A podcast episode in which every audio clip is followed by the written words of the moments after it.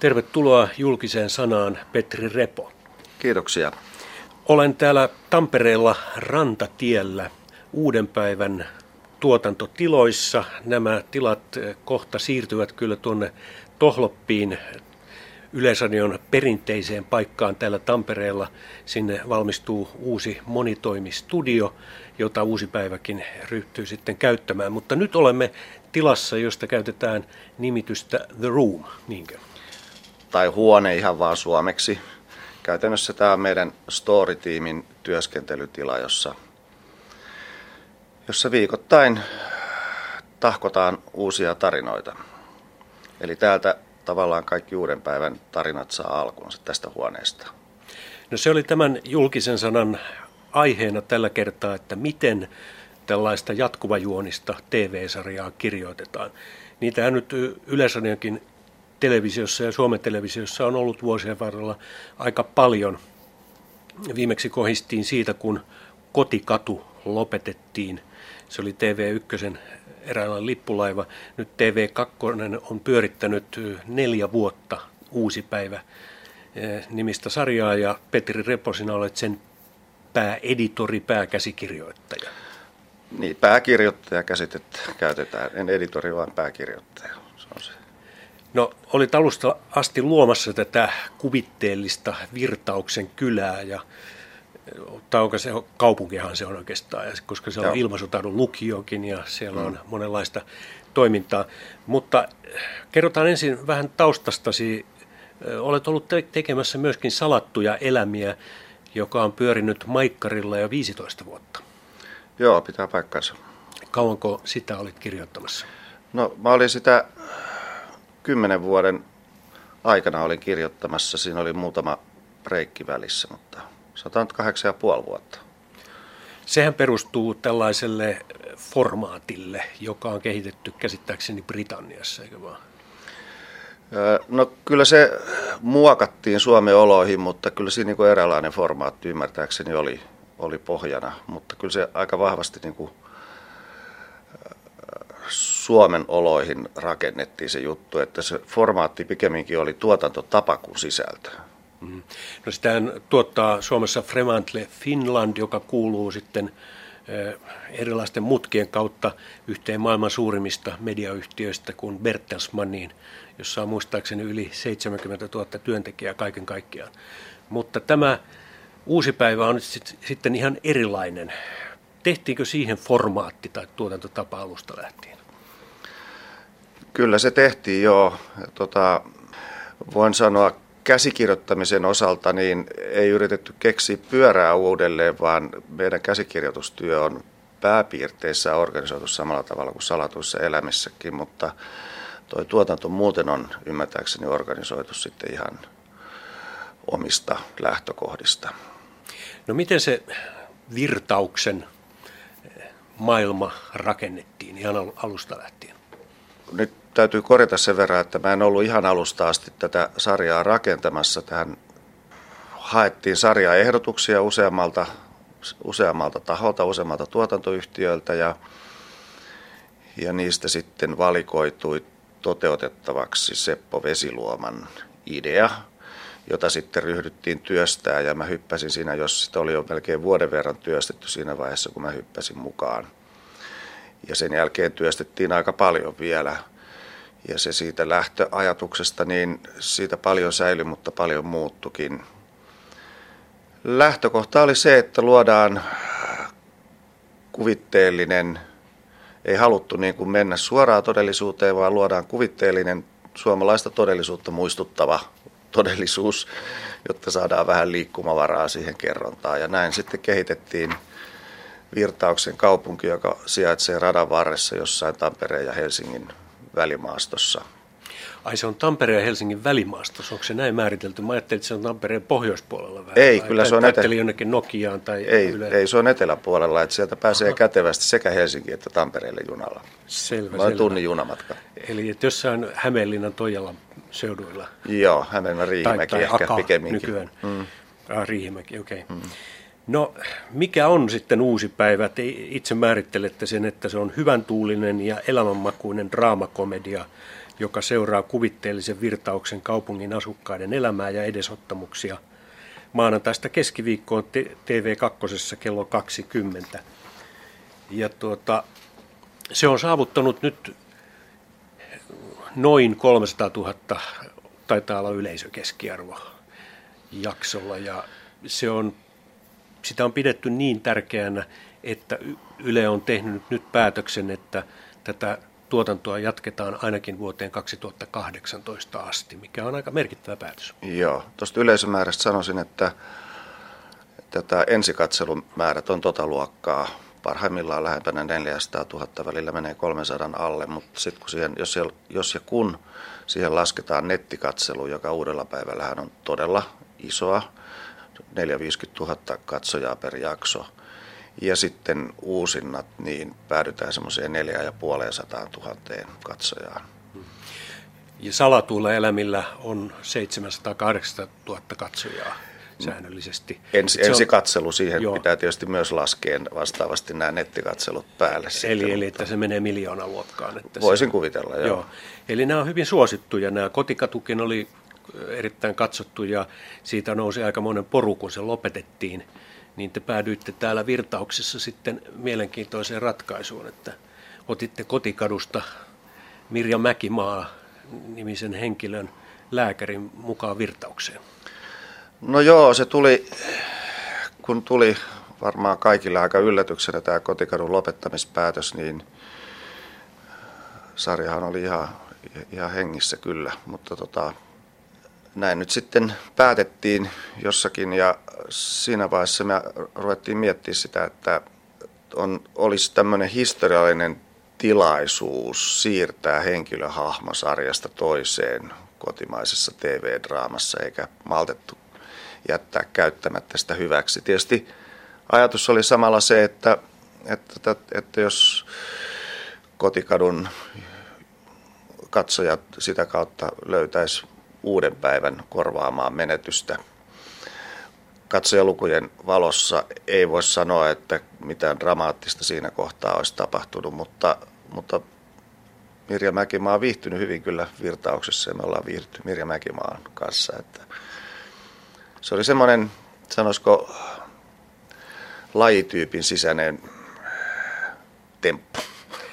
No niin, temppuja varmaan joutuu miettimään tällä huoneessa, missä nyt ollaan tuossa, menee tuo Paasikiventie, vai miksi sitten täällä Tampereella sanotaan, tämä rantatie Näsijärven rannalla, ja siinä on vilkas liikenne, jonkunlaista kohinaa sieltä kuuluu, mutta tässä huoneessa, kun te luotte tämän virtauksen hahmoja, niin mi- mistä lähdette liikkeelle? Miten se syntyy?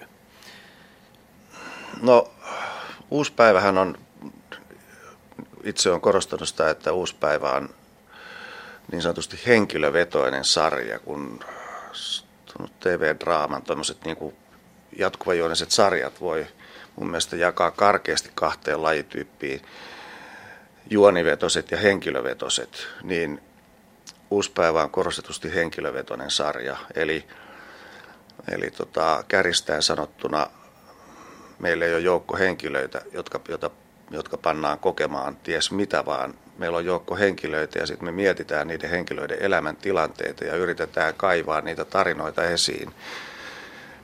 Niistä henkilöistä lähtien. Ja siinä mielessä niin se ideointi on aika paljon sitä, että eniten me täällä keskustellaan viikoittain niin juuri meidän henkilöstä, milloin kenestäkin, että missä elämäntilanteessa se nyt on ja mitä miltä siitä tuntuu ja mitä se mahdollisesti tahtoo ja mitä me niin ollen voitaisiin panna se tekemään. Henkilöistä, henkilöistä lähdetään. Hmm. Sitten se on ennen kaikkea näiden meidän niin kuin henkilöhahmojen mukana elämistä ja se on tämmöisessä jatkavajuonisen sarjan niin suuri viehätys tekijän kannalta, kirjoittajan kannalta ainakin on siinä, että me tiedetään kelle me niitä tarinoita kirjoitetaan. Me tiedetään, minkälaisia näyttelijöitä ne on, me tunnetaan ne hahmot ja ne näyttelijät itse vuosien myötä alkaa tuntea ne hahmot melkein paremmin kuin me kirjoittajat. Tulu, tulee niin kuin sisäistää ne sillä tavalla ja, ja tota, siinä mielessä se on niin kuin palkitseva, että on tämmöinen vuorovaikutus koko ajan tavallaan tässä niin kuin taiteellisella saralla kirjoittamisen, näyttelijätyön, ohjaustyön välillä. Ja vuosien saatossa niin ne käy todella rakkaiksi nämä henkilöhahmot ja minäkin välillä tunnen itteni ihan isäksi tai isoisäksi, kun meidän teinit, jotka tuli sarjan alussa lukion ensimmäiselle luokalle, on jo kirjoittanut ylioppilaaksi lähdössä maailmalle ja sillä tavalla. Että... Niin, tämän virtauksen lukion, ilmaisutaidon lukion. Miksi muuten päädyitte tämmöiseen ilmaisutaidon lukioon? Onko se tavallaan tämän ajan henkeä kuvaava? No, äh, mä en ollut remmissä vielä siinä vaiheessa, kun se idea oli syntynyt. Mulla on semmoinen käsitys, että se syntyi alun perin Olli Tolan päässä, joka, joka yhdessä J.P. Siilin kanssa tavallaan tätä konseptia alkujaan oli kehittelemässä. Ja siinä, siinä ymmärtääkseni oli, oli lähtökohtana se, että kun haettiin tälle sarjalle semmoista profiilia, että tämä ei yrittäisi olla Salatut elämät kakkonen, kun meillä on toinen päivittäissarja Suomessa, vaan että tällä olisi niin kuin oma, ihan oma ilmeensä, niin yksi osa sitä omaa ilmettä syntyi, lähti siitä, että otetaan tämmöinen tämä niin kuin ilmaisupainotteinen lukio ja ilmaisupuoli vahvasti mukaan tähän sarjaan. Meillähän on pari ihmistä tekee musiikkia sarjaan koko ajan ja näyttelijä kiinnityksissä on kiinnitetty huomiota heidän niin kuin ilmaisukykyihinsä, laulu, tanssi, niin päin pois.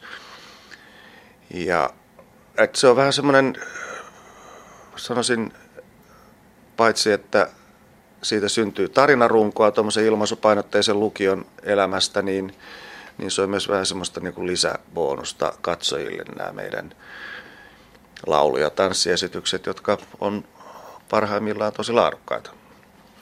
Niin tässähän on tosiaan muun muassa Virtauksen lukion lukio-opettaja Lissu, niin hän on ollut edellisessä näyttelijä, siis edellisessä elämässään laulusolisti Hanna-Rika Siitonen. Niin, ja te, työskentelee musiikin parissa niin, aktiivisesti koko ajan. Koko ajan joo. Että hän, hän sitä niin kuin meidän musiikkiosastoa vetää erittäin ansiokkaasti.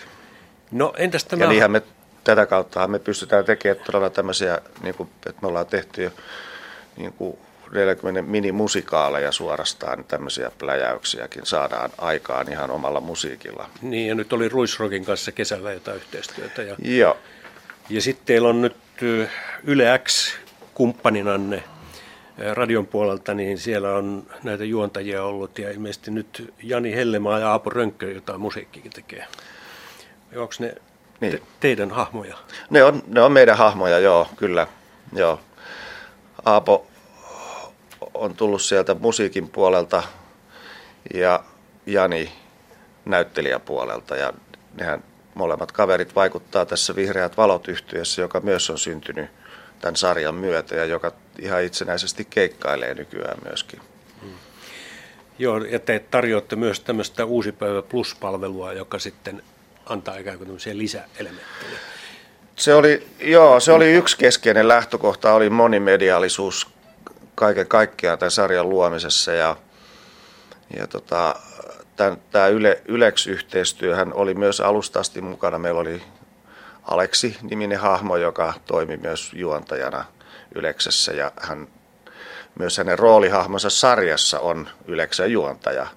Samoin kuin nämä, nyttemmin sitten nämä Aapo ja Jani. Ja että me tavallaan vähän niin kuin leikitään myöskin tällä monimediaalisella todellisuudella, että se on vähän sellainen sopimus katsojan kanssa, että mikä tästä on totta ja mikä ei ole totta, mutta, mutta että sillä leikitään ja alusta asti niin panostettiin myös tähän nettipuoleen, että sarjalla oli nettitiimi alusta asti, ja joka, on, joka toimii niin kuin hyvinkin vilkkaasti tuossa juuri aamupäivällä. Jut, niin, niin sen verran vaan, että miten se vaikuttaa siihen käsikirjoittamiseen, kun on päätetty noin toimia? Silloin kun sitä nettitouhua kaavailtiin, niin oli tosi hurjakin suunnitelmia, että netissä tavallaan jotkut tarinat jatkus siinä varsinaisen sarjan ohella, mutta se todettiin kyllä sitten oikeastaan ihan mahdottomaksi, toteuttamiskelvottomaksi ajatukseksi. Mutta, mutta sen sijaan tota, sinne nettiin tulee niin kuin meidän tarinoiden myötä lisämateriaalia. Mä voin kertoa, hyvä esimerkki on yksi meidän sarjan hahmoista tarinassa matkustaa isä, kesälomalla isänsä luo Turkkiin, isänsä luo, jonka hän huonosti tuntee. Niin kesätauolla tämä meidän näyttelijä yhden nettitiimi ihmisen ja kuvaajan kanssa matkusti Turkkiin ja sieltä sitten tämä Anni-niminen roolihenkilö kirjoitti blogia uuden päivän nettisivuille tästä vierailustaan Turkissa. Tämmöistä niin kuin matkapäiväkirjaa. Että joo, tämä on tämmöistä modi, monimediaalista leikkimistä, mitä me harrastetaan. Ja meidän noin Facebook-sivuthan on, se on hyvin vilkasta. Siellä meillä oli 60 000 tykkääjää ja niin no. päin pois. Ja katso, kun te tarjoilette tuon edellisen viikon jakson aina, tai tulevan jakson ensin netissä, niin katsoin juuri, että edellistä oli 55 000 katsottu sitten netissä ikään kuin etukäteen. Joo, kyllä. Ennen, ennen kuin se tulee televisiosta ulos. Joo. Muuten tuo Anni äsken, kun tulin tuolta Tampereelta keskustasta tänne uuden päivän tiloihin, joka on täällä Pispalan harjun alapuolella, niin se Anni käveli siinä ihan Hämeenkadulla. Joo, hän on olemassa. Eli hän on ihan olemassa. no niin. Sen verran olen seurannut nyt tätä uuden päivän jaksoa, että on tullut naamat tutuksi joiltakin osin. Salatuissa elämissä, siinähän on ollut niin paljon hypetystä vuosien varrella, ja kun sitäkin Petri Repo on ollut tekemässä, niin kaikki tuntevat talasmaat ja laitevat ja muut. Ja jossain vaiheessa tämä Ismo oli jo melkoinen YouTube-hahmo nuorisolle. Hänen jotakin sanomisia pyöriteltiin YouTubessa. Joo, Mites, onko uusi päivä onnistunut tässä? Ää, ei ole meillä, ei ole sen kaltaista hypetystä vielä, ainakaan vielä meidän sarjan ympärillä. Et tota, mutta sitten asia toinen puoli on ehkä se, että Ismaa tosiaan nousi niin kuin ihan ikoniksi suorastaan pikkuhiljaa vuosien myötä salat, salatuissa elämässä. sitä ja... Joo, kyllä, se, joo. Tehtiinkö se tietoisesti? Ei tehty, kyllä se on, kyllä se on niin kuin syntynyt tavallaan katsojien kautta. Totta kai se alkoi vaikuttaa sitten vahingossa. kirjoittamiseenkin. Totta kai se alkoi vaikuttaa kirjoittamiseen. Eli sekin on ikään kuin vuorovaikutusta ikään kuin yleisön kanssa. Se on tuommoisessa pitkässä sarjassa, niin ilman muuta se on sitä, joo. No, kun mentiin tähän Ismo-hahmoon, joka on salatuiselämissä, niin nythän Haaviston perhe on tämä keskeinen perhe tässä uudessa päivässä ja Haaviston vanhin, suvun vanhin hahmo, jota Esko Roinen näytteli, en muista nyt roolinimeä tässä, mikä se oli. Ensio. Ensio, niin, mm. Ensio menehtyi jokin aika sitten, eli poistettiin, käsikirjoitettiin ulos sarjasta. Esko Roine täytti yli 70 vuotta elää ja voi hyvin ja näyttä, näyttämöllä pyörii, mutta onko se silloin, kun tehdään, päätetään, että tämmöinen vanhempi hahmo poistetaan sarjasta, niin miten, miten se käsikirjoitetaan ulos sitten? Otetaanko no, näyttelijän toiveet huomioon? Tai? Öö, toki osittain näyttelijän toiveitakin otetaan huomioon, mutta kyllä me vähän jumalia leikitään täällä storihuoneessa, noin periaatteessa on meidän tehtäväkin. Ensio, meillä on sarjassa kuollut kaksi niin. henkilöä, kumpikin Oliko varttuneempia. Tapani, jota näytteli Tapani Perttu? Joo, jota näytteli Tapani Perttu, joo. joo. Ja tota, mm, kummassakin tapauksessa niin ratkaisu perustui siihen, että syystä tai toisesta niin ei ollut kauhean, ei ollut näkymiä oikein sille, että hahmo voitaisiin palauttaa sarjaan enää. Niin kuin, jos nyt Roineista puhutaan, niin hänellä on niin monta rautaa tulessa, että, että katsottiin viisaammaksi vapauttaa hänet näihin teatteritouhuihin kokonaisuudessaan, koska hänen teatteriaktiviteettinsa myös vaikutti sitten sarjan tekemiseen niin paljon, mutta ihan yhteisymmärryksessä, hyvässä yhteisymmärryksessä tämä ratkaisu tehtiin näyttelijän kanssa. No pitääkö tämmöisessä jatkuvajuonisessa sarjassa, kun uusi päivä on, niin olla eri-ikäisiä näyttelijöitä, kun tähän keskittyy kuitenkin siihen nuorisoon aika paljon, eli tähän virtauksen lukion ilmaisutaidon oppilaisiin ja nuorison ongelmatiikkaan. Kuten nyt viime jaksossa taidettiin näytellä näitä lääkekokeiluja ja päihdekokeiluja ja tämmöisiä. No me ei alkujaan lähdetty tekemään mitään nuorisosarjaa. Että tota, me lähdettiin tekemään koko perheen sarjaa. Semmoista sarjaa, jota koko perhe voi niin kuin aidosti seurata, ihan pienet lapsetkin. Että tota, tämä oli niin kuin lähtökohta, että meillä oli itse asiassa lievä yllätys, miten äh, innokkaasti tämä otettiin vastaan nimenomaan lasten ja varhaisnuorten keskuudessa. Ja se on sitten toki muokannut niin kuin sarjan sisältöä jatkossa myöskin, mutta kun me lähdettiin tekemään koko perheen sarjaa, niin kyllä me se koko henkilögalleriakin rakennettiin sillä tavalla, että meillä on siellä perhe ja oikeastaan on tämmöinen iso perhe ja on yksinhuoltajaperhe. Sitten on tämä koulu, joka tietysti leimaa aika paljon sarjan ilmettä, mutta sen lisäksi se oli myös työpaikka, jossa useat meidän roolihahmot työskenteli, että kyllä me lähdettiin siitä, että me kerrotaan perhetarinoita, koulutarinoita ja työelämän tarinoita. Niin ja terveyskeskus sitten vielä, jota on nyt vahvistettu. Mirja Mäkimaalla, niin. Mirja Mäkimaalla, juuri mm. näin, joo. Että, että kyllä me niin kuin lähtökohtaan kertoo, plus sitten tietysti oli nämä niin kuin Ensio ja Aino, nämä isovan, Haavisto ja isovanhemmat, että kyllä lähtökohta oli kertoa kaikkien sukupolvien tarinoita ja siihen me pyritään edelleen. Vaikka tämä niin kuin, vaikka painopiste ehkä onkin vähän siellä niin kuin nuor, nuor, nuorempien ihmisten suussa. Mm. No puretaan Petri Repo vielä tätä uuden päivän maailmankuvaa.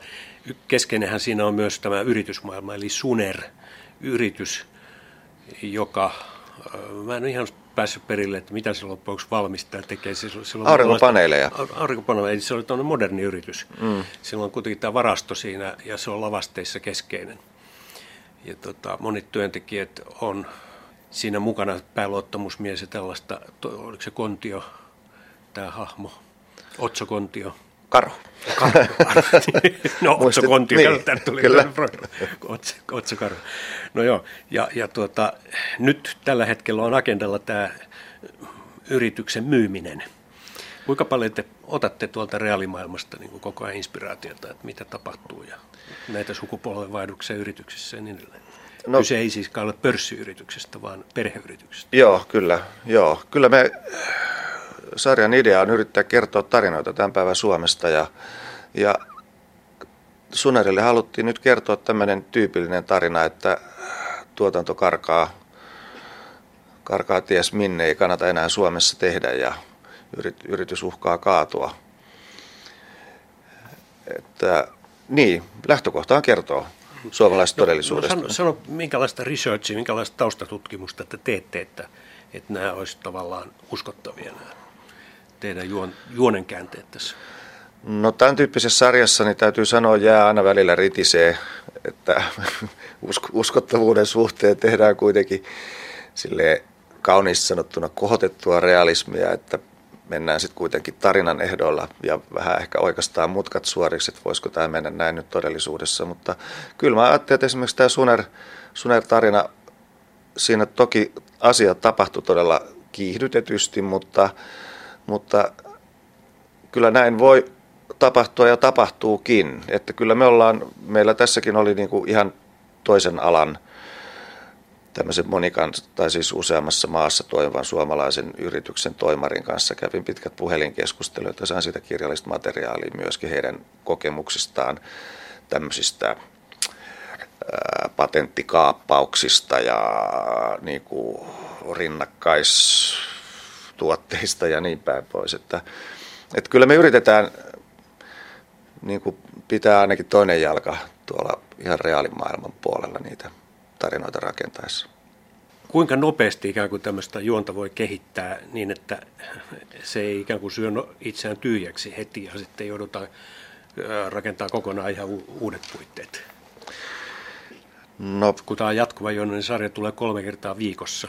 Joo, kyllähän niin. päivittäissarjan kerronnan yksi ominaispiirre on tarinoiden venyttäminen, että asiat ei tapahdu helposti ja niissä on mahdollisimman paljon käänteitä matkan varrella. Mutta sehän on kyllä aika tätä päivää. Että kun no, ajattelee, kuinka hidasta ja vaikeaa moni päätöksenteko. No se si, siinä si, mielessä... Talouselämässä ihan... ehkä joskus asiat menee nopeasti. No siinä mielessä ihan totta, joo.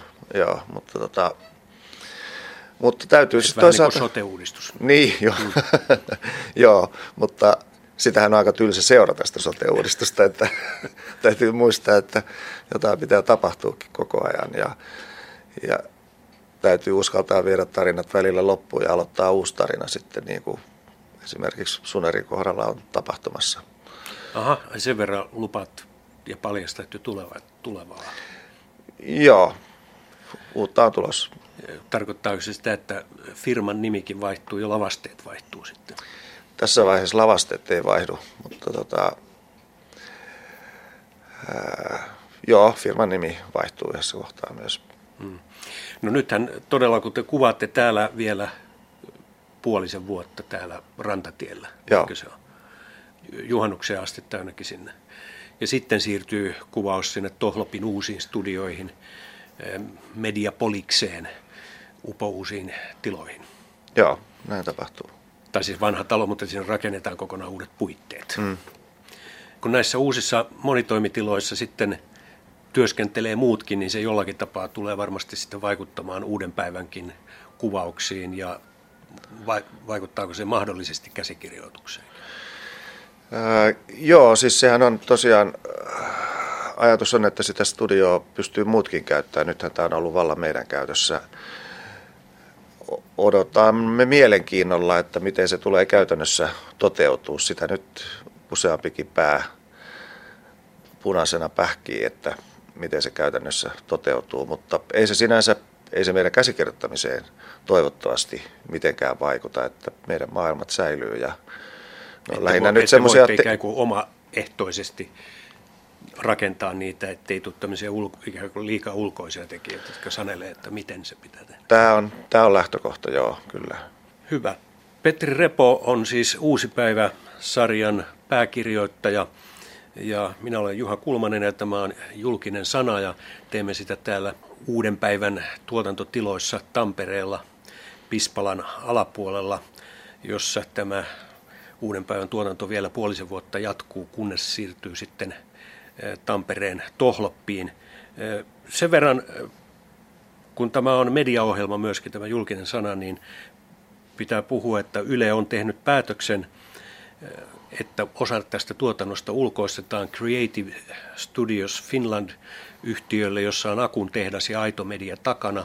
Eli tähän tulee enemmän ulkopuolista tuotantoyhtiötä mukaan tekemään uutta päivää. Petri Repo, luuletko, että se vaikuttaa jollakin lailla sitten tähän, miten uutta päivää jatkossa tullaan tekemään? Olet salatussa elämissä ollut tämän tyyppisen kuvion kanssa ennenkin tekemässä. Olenkohan mä salatuissa elämissä tämmöisen kuvion kanssa tekemisissä? Ainakin mä olin Sillä semmoisessa... tavalla, että se oli ulkopuolinen tuotantofirma, Maikkarin ulkopuolinen. Niin, niin se oli tavallaan joo, oma itsenäinen firmansa. Niin. Joo, mutta nythän meillä, meillähän on tilanne toinen sikäli, että että todellakin niin kuin osa tuotannosta ulkostettiin, että kaikki niin sanotusti niin kuin taiteellinen työ ja vastuu tapahtuu edelleen Yleisradion puitteissa. Että se, mihin tämä muutos vaikuttaa, niin jos vaikuttaa, toivottavasti ei kauheasti vaikuta ainakaan negatiivisesti, niin on niin kuin tuolla tuotantopuolella. Mutta se jää nyt nähtäväksi, että mitä sitten käytännössä hän pääosa tutuista työntekijöistä siirtyi vaan uuden, tai siirtyi uuden yleisradiosta uuden yhtiön palvelukseen. Mutta miten sitten pitemmässä juoksussa, niin jää nähtäväksi. Eli Creative Studios Finland on hyvin keskeinen tekijä sitten uuden päivän tuotannossa jatkossa ja Yleisradion lisäksi.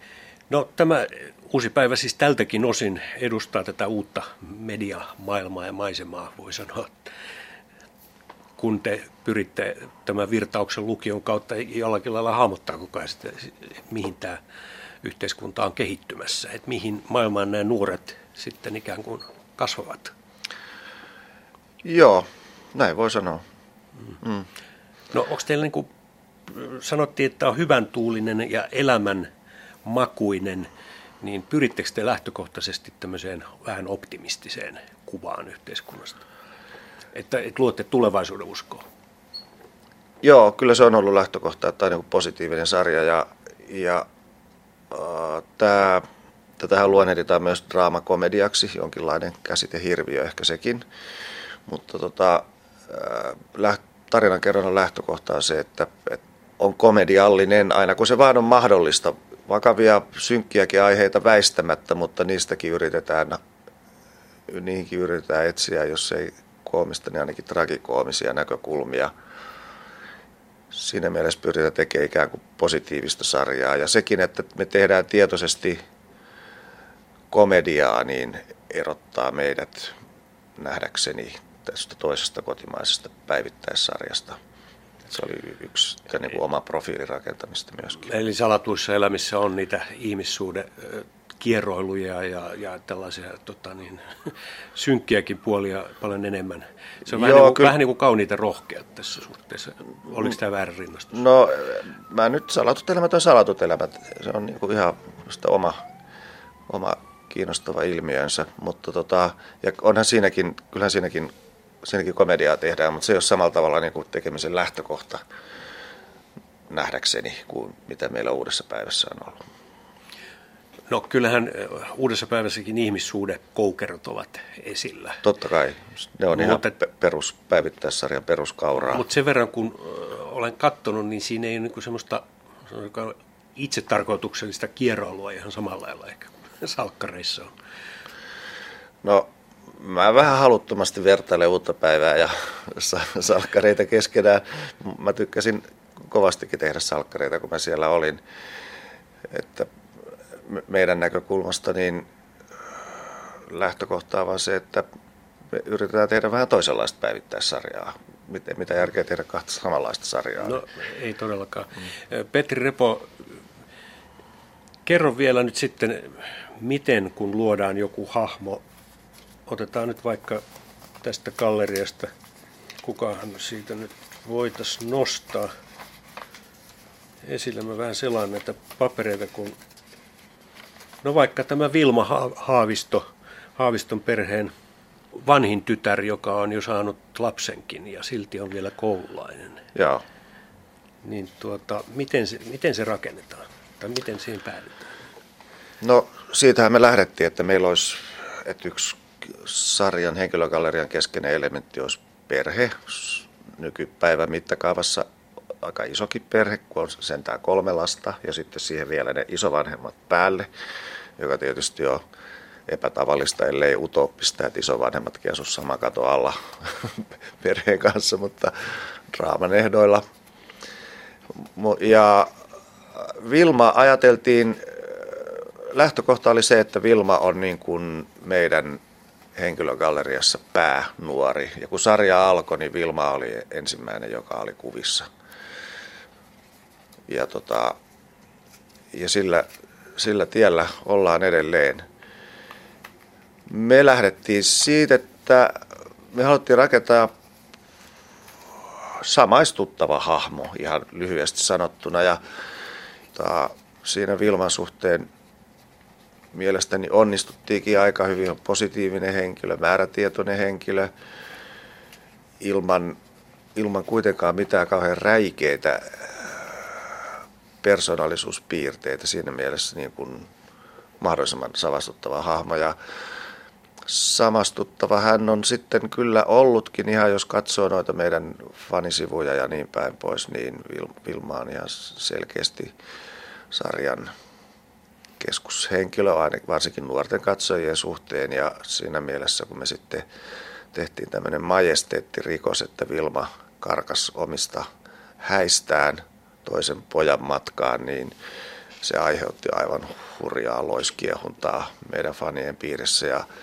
ja se kiehunta jatkuu edelleen, että monet katsojat on todella henkilökohtaisesti loukkaantuneita tästä Vilman valinnasta. ja katsotaan nyt, miten tulevaisuudessa Vilma elämäänsä tulee ohjailemaan. No Petri, kuinka monta henkilöä ikään kuin vaikuttaa nyt siihen tähän, mikä se lopullinen muoto on, kun hahmo saa jonkun käänteen, niin kuin tämä Vilman valinta. Kuinka monta teitä on, jotka siihen voi vaikuttaa? No mä sanoisin, että tuommoiset isot tarinalliset ratkaisut, niin porukka, jolla se tehdään, on, on tota, meidän story-tiimi, jossa on kolme henkeä plus minä ja sitten meidän script-editorit kaksi henkeä. Eli tämmöinen kuuden hengen porukka, sillä tuommoiset isot ratkaisut tehdään. Onko teillä äänestyspäätöksiä? Ei ole äänestyspäätöksiä. Silloin kun mut nimetettiin pääkirjoittajaksi, niin mä sanoin, että, että täällä ei äänestetä, että minä päätän mutta tota, loppupeleissä. Mutta me jauhetaan niin kauan, kunnes kaikki on vakuuttuneita siitä, että näin mennään. No sitten on aina nämä kysymykset, että kun Suomi muuttuu, maailma muuttuu, yhteiskunta muuttuu, meillä on tullut ulkomaalaisväestöä ja paljon ja se, se alkaa olla arkipäivää, niin nyt maahanmuuttajia tai toisen polven suomalaisia, miksi heitä nyt sitten kutsuisikin, niin alkaa olla sarjoissa mukana. Teillä on muun muassa Veeti Susimaa. Joo. Hän, joka puhuu tietysti täysin sujuvaa suomea, koska mm. hän on toisen polven maahanmuuttaja. Mm. Niin m- miten tämmöiseen hahmoon päädytään? No kyllä me toki pyritään heijastaa suomalaista todellisuutta myös tässä mielessä henkilö, henkilögallerian suhteen. Mutta toisaalta me on lähetty, toisaalta me on lähetty siitä, että, että ei me nyt sarjaa niin kuin laiteta, ei kiintiö homoa eikä kiintiö maahanmuuttuja. No, Yle oli juuri toive, että hetkinen, homo pitä, hahmo pitäisi saada tänne tämän kylän homopoika Yläksän Viki voisi olla uusi päiväsarjan eka homo, homohahmo. Se on nyt ollut ihan tämän hetken Yleäks-sivustoilla ehdotuksena. Okay. Joo, joo. Ihan hyvä, että katsojat ovat aktiivisia.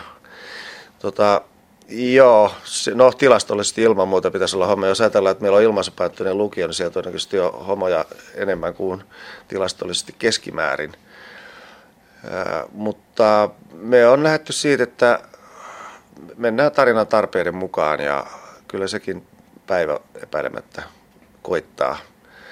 Homous sinänsä, niin eihän se ole varsinaisesti välttämättä enää mikään teema. Jotkut on homoja ja jotkut on maahanmuuttajia ja niin päin pois. Että me on ajateltu, että tämmöisistä asioista sinänsä ei tehdä, me ei tehdä numeroa, vaan vaan ne tota, tulee niin kuin luontevasti. tulee niin kuin luontevasti tarinan mukana ja, ja totta kai niin kuin, jos nyt ajatellaan vaikka Veeti, Veeti ja Veetin näköistä kaveria, niin voi hyvinkin joutua illalla nakkikioskilla vaikeuksiin ja varmaan tulee vielä joutumaankin. Ja totta kai me siinä mielessä niin kuin eletään myöskin tätä todellisuutta. Mutta, Eli rasismi voi olla teemana? Rasismi voi olla teemana, kyllä. Ja toki homoseksuaalisuus tai sen kohtaamisen vaikeus voi myös olla teemana, en mä sitä sano. No onko uudella päivällä tabuja? No meillä on siinä mielessä tabuja, että kun me lähtökohta aina tehdään koko perheen sarjaa, niin nämä ikärajamääräykset on todella tiukkoja hmm. nykyään. Su- suurin osa on sallittuja, mutta sitten teillä näyttäisi olevan seitsemän ja jo- joku jakso jopa K12. No meillä oli just, oliko se eilen K12 jakso ja mun piti oikein tsekata, että mistä se nyt se K12 tulikaan. Mä veikkaan, että se on tullut siitä, että... Lääkkeiden huumekäytöstä. Se oli se, okei, okay, joo. Veikkaisin myöskin. Se oli se jakso. No niin, siitä joo. se tuli sitten. Mm. Joo, mm. kyllä. Joo, no se on ihan, se on ihan ymmärrettävää. Mutta sehän ulottuu, niin kuin, siis alkoholin käytöstä rapsahtaa helposti. Jos alaikäinen käyttää alkoholia, niin siitäkin taitaa rapsahtaa 12 mm. silleen, joka on musta periaatteessa okei, okay, mutta ne on vähän vaikeasti tulkittavissa nämä ikä, ikärajamääräykset ja sitten kun kuitenkin todellisuus on toista, niin se on tietysti vähän taiteilua, kun kerrotaan tuommoista nuorten ihmisten elämästä, että ne joutuu juomaan bileissään vaan boolia, kun ne on alle 18. Tietysti alkoholitonta sellaista, mutta hauskaa on silti. Vähän semmoista taiteilua se on. Mm. Mutta mutta Peruslähtökohta on se, että me pyritään kertoa vain semmoisia tarinoita, että voi niin kuin niin. miettimättä pienten lastenkin antaa katsoa eli, niitä. eli tätä voi pikkukakkosen jälkeen pitää TV2 auki tässä suhteessa kahdeksankin Kyllä se on, jälkeen. se on meidän lähtökohta ollut, joo. Ja Mutta, on. E- eli nämä K7, K12 tai peräti K16 jakso sellaisia ei tulla kovin paljon näkemään. Ei, joo. No, miten se sitten rajoittaa tätä? Kyllä se jonkun verran rajoittaa, että miten te teette. Sitä vähän kuvailitkin. Mutta... Niin, kyllä se voisi sanoa noin, sanot varsinkin nuorten katseen näkökulmasta, niin se vähän niin sanotusti heikentää meidän katuuskottavuutta, koska että nämä meidän nuoret on elää keskimääräistä kiltimpää nuorten ihmisten elämää tietysti no, mielessä. No, pystyisikö sitä sitten sitä kohdetta muuttamaan niin, että sieltä ikään kuin ne pienemmät lapset kohdeyleisöstä pudotettaisiin pois? Jos semmoinen linjaratkaisu tehdään, mutta... No mikä, haluaisiko tämä story room, tämä huone, missä nyt olemme, jossa tätä tarinaa kirjoitetaan, niin haluttaisiko täällä tehdä semmoinen linjaratkaisu? Se antaisi paljon mahdollisuuksia tarinan kerronnalle. Se on ihan totta. Mutta toisaalta minusta on iso arvo se, että ja semminkin kun on Ylen tuotannosta kysymys, että, että me tehdään sarjaa, jota koko perhe voi katsoa. Että otetaan ne rajoitukset haasteena sitten. Hmm. No kotikadussahan oli tätä samaa, se oli per, koko perheen sarja, mutta si, siinä loppupuolella alkoi olla jo aika rajujakin käänteitä. Joo, joo, kyllä vaan. Eli uusi päivä joutuu tarkkaan miettimään, meneekö se semmoiseen suuntaan sitten. Joo, eikä, eikä aikomus mennäkään. Tota, niin, niin kauan kuin, ja niin kuin mä oon ymmärtänyt, että tavallaan tilauskin on se, että me tehdään sarjaa kaiken ikäisille, niin siitä lähdetään. Siis onhan maailmassa paljon muitakin kiinnostavia asioita kuin huumeet, seksi ja väkivalta. Hmm. Petri Repo, niin kuin aikaisemmin alussa sanoin, niin tämä sarja on päätetty tehdä nyt seuraavat neljä vuotta, niin kutakuinkin voisit sanoa, että se säilyy nykyisen kaltaisena tässä suhteessa? Kutakuinkin. Se tohloppiin tai mediapolikseen muutto, niin antaa toki mahdollisuuden myös vähän uusia sarjaa ja niin me tullaan myöskin tekemään. Että ihan meille tulee niinku semmoinen on tulossa uusi kerronnallinen ulottuvuus ja maailma siinä yhteydessä mukaan, mutta, mutta äh, painopiste on edelleen virtauksessa, virtauksen kaupunkilaisten, koululaisten, opettajien, vanhempien, työläisten elämässä. No sen verran vielä siitä virtauksesta, että keskimäärin kai voidaan sanoa, että suomalaiset asuvat sen kokoisessa kaupungissa siis keskimäärin. Keskimäärin. Siksi se on ilmeisesti valittu. Joo, keskimäärin varmaan näin. Joo, tietysti jos lasketaan näiden isojen kaupunkien väkiluvut yhteen, niin kuin paljon sinne jää sinne jäljelle näihin keskikokoisiin ja vähän pienempiin siis, kaupunkeihin. Niin, mutta... Joo, jos asuklus, mutta, mutta määrällisesti siis niin kuin näitä paikkakuntia, tämän tyyppisiä on niin joo. paljon. Joo, kyllä. Joo.